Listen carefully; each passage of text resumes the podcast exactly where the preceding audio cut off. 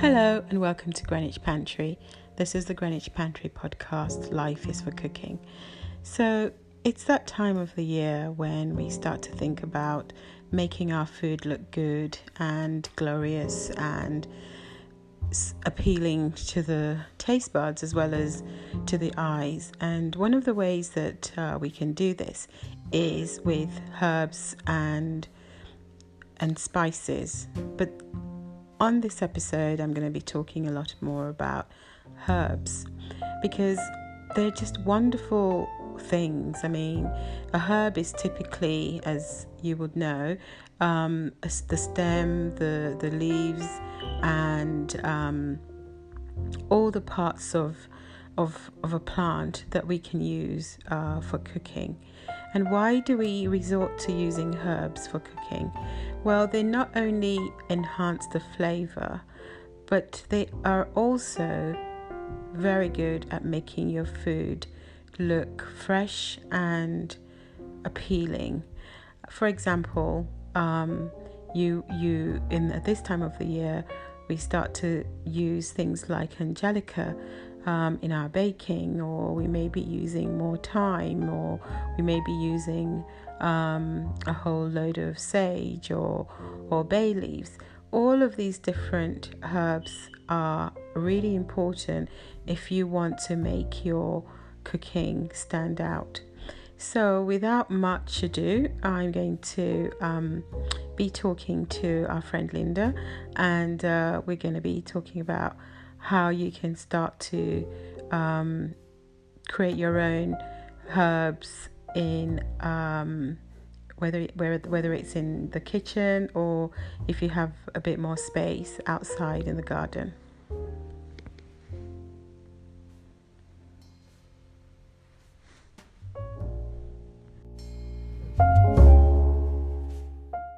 So, Linda, tell me, what do you know about herbs? Hmm, that's a very good question. Um, herbs are super easy to grow, which is nice, um, and you can grow them all year. So they're really they're just a great thing if you don't have very much if you don't have a garden um, or just very much space because they work really well on windowsills. Um, as long as they get sunshine, they're they're pretty happy. So they are yeah, I'd say they're one of the easiest things to grow. Um, and obviously, they add not only do they add greenery to your kitchen, but then also you can use them. So you can use them in your cooking to make things even more delicious. Mm. Uh, so, from a cooking perspective, I mm-hmm. know that um, herbs are kind of like they're kind of like medicine in a way because mm. some of the herbs that we use in cooking can also be used um, for medicine. Yeah. But the main reason that they can is what what we get out of them um, for cooking. For example, if you were to cook um, thyme or something like that, it's mm. the it's the aromatic flavor of oils that come out from from herbs like that that actually make a difference in cooking mm. are there any types of herbs that you think are you know sort of i know you said they're super easy to grow but that we maybe could always have uh, on our windowsill that that will always help us with yeah. with our cooking i and it's i think one of my favorite herbs is sage Mm. I just really love sage leaves. I love the smell of them, and I just they maybe not them. I don't know. There are some flavors that they maybe don't. Some some foods that they don't really work with, but I just think they're so they're so. If you you can eat them, I don't know if we really do it in this country, but in Italy they used to um, put them in like um like a batter and fry them and just eat them actually the sage leaves and they're just so so good um, and they work just they just work really well with lots of different pastas. Um, well, sage we normally eat with pork, don't we? As well, mm. that's a good combination. Yeah. So for me, sage is definitely one that I, I like to have on the windowsill. Um, then I think rosemary is always just a classic because it works with everything. And who doesn't love roast potatoes with rosemary? Mm. Um, um, yeah, thyme as well. I think yeah, I I really I think herbs just can add so much to your cooking that if if once you kind of realize what flavors work with what, they just they make they really make any dish pop if you know what what works, if you know what I mean. Yeah, and I think that's the key point, isn't it? Knowing mm. what works, because a lot of people, um, they, they, they may have heard about different kinds of herbs and even spices. Um, they kind of think, oh, what goes with what? It's like, mm. what food do you, do you pair with? Um, you know uh, bay leaves for example and why should yeah. you not use it on different other types of food? And i think when you're starting off it can be really quite confusing can't yes. it yeah definitely. Yeah bay leaves that's another one you just mentioned. They yeah bay leaves in just a sim- really simple tomato pasta sauce is yeah bay leaves just add so much. And i think it's important to understand quantities isn't it? Because you can you can overuse herbs um Yeah, well, you can. You can overuse anything, really. Yes. yeah, especially like the strong flavored ones. What's is it? Tarragon. I always find that quite difficult to use because it's such a strong flavor that you have to be quite careful not to. Yeah, not to overuse it because you just it's overpowering, isn't it? And you don't taste the other ingredients; you just taste that. Yeah, and yeah, at this tarragon. time of the year, and at mm-hmm. this time of the year, I think about Angelica, and I mean, mm. it's quite aniseedy, and it's used yeah. in um, cake baking, in, in baking, ah, okay. things like yeah. that. So I always think that if you don't know what uh, her don't don't try putting angelica in your potatoes for example yeah exactly yeah yeah and i think like you said it, it relates to to anything like spices as well. Um you could really yeah it can go badly wrong can't it if you're not not sure quantities or whether that flavor works with whatever you're cooking. Yeah. Mm.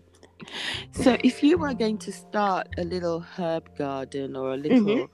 well i suppose it could just be a little garden on the windowsill. Yeah. What would you um, recommend that people uh, get together to start that I mean, um, how would they start if they wanted to actually grow um, one of the herbs that we've mentioned? Yeah, I mean, there's different options. If you want to grow from seed, that's a really economical way of doing it. Obviously, it takes a bit longer because if you're growing rosemary from seed, you're not going to get a rosemary plant for a good, possibly even a year um, that you can actually that is big enough to harvest and you can use. I think the the best way or the the, the quickest way is to buy like the small plants that you can find in the garden centre or in the supermarket. Um, the other option is you can take cuttings. Um, mm-hmm. So I don't know when you're out and about in the parks. I'm not sure we should promote this, but you can if you take a, a little piece of rosemary, and I mean a little piece, not don't take the whole bush, but you can easily propagate it um, by popping it in some soil or popping it in some water until it's rooted, and then you mm-hmm. can plant it, and that's a little bit quicker than seeds um, it's still not it still will take a little bit of time before it's big enough to to harvest um, to actually use in your cooking so maybe yeah the easiest is maybe to buy the small plants mm-hmm. um, and then they're, they're there and they're ready and you can start using them straight away so what's the difference between but the bien i'm getting quite technical biennials and the perennials um, with with the herbs with the herbs i think um, so things like rosemary, sage, um, what else? Thyme. They're the um, perennials. So once you've got one, if you look after it, it will just grow and grow and grow, and you can have it for. I'm not going to say forever, but you can have it for a long time, and and it'll be fine all year round, and you can harvest it all year round.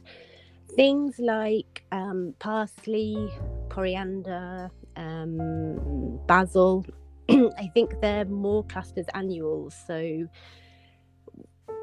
they might come back the year after, um, but they tend to be a little bit more delicate and they're not as, they're a little bit, I've found them a little bit more difficult to grow.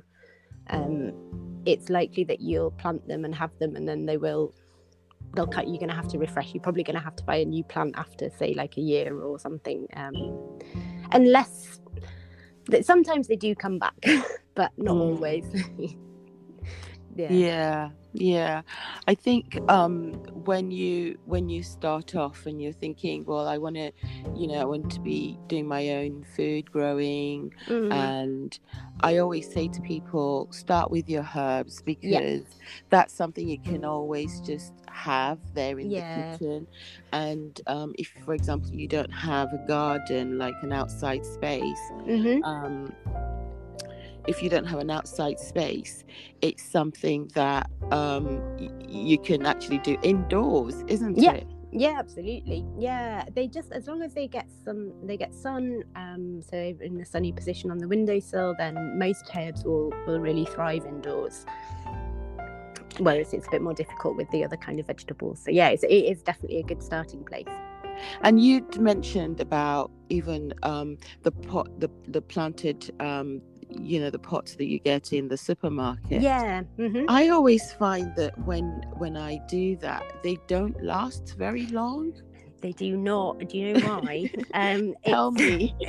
they're so densely packed in that their roots just can't yeah they just they can't cope after a while. So what you need to do is either you can split them so you, if you take them out of the pot or the little plastic bag or whatever they're in and you can if you very gently tear the soil and the roots apart um, you can then replant those smaller pieces in more soil um, and plant them separately. So then they've actually got room to grow and survive. Yeah they're just really densely packed the supermarket ones that the, the, the roots can't they don't have enough space that's why they always die quite quickly Mm, that's really yeah. good. Thank you for letting me know about that. That's okay. that's one thing that because I don't have um you know like a, a garden center right next to me so it's mm. quite the only place that i can go is you know a big super, supermarket where they've yeah. got loads but not only that they sometimes don't look that you don't even really always look very fresh as well and i'm always worried that you know they've been in a plastic bag for a long time and I don't yeah. know. It's just it's just so many different things. Um, so I think I'll uh, I think maybe the one that we don't want to promote, which is picking from yeah from the from the park, is the one that um, you know might be the freshest and more um, natural option. Yeah, definitely. Um, I mean, I think, like you say, if you can get to a garden centre, they're probably going to be better quality um, herbs. But if not, if your only option or the closest option is a supermarket, yeah, you can try and divide them, and, and that should help them survive a little bit longer. Okay, brilliant. Well, thank you so much for your time. Um, You're welcome. It's we, a pleasure. We haven't, we haven't had you for as long as we usually do, but we will be back. Yes, uh, absolutely. There is another month coming up. Yep. and you will be back. And we yep. will talk a bit more. So thank you so much. You're welcome. It was lovely to speak to you. Bye for now. Take care. Bye-bye. Bye.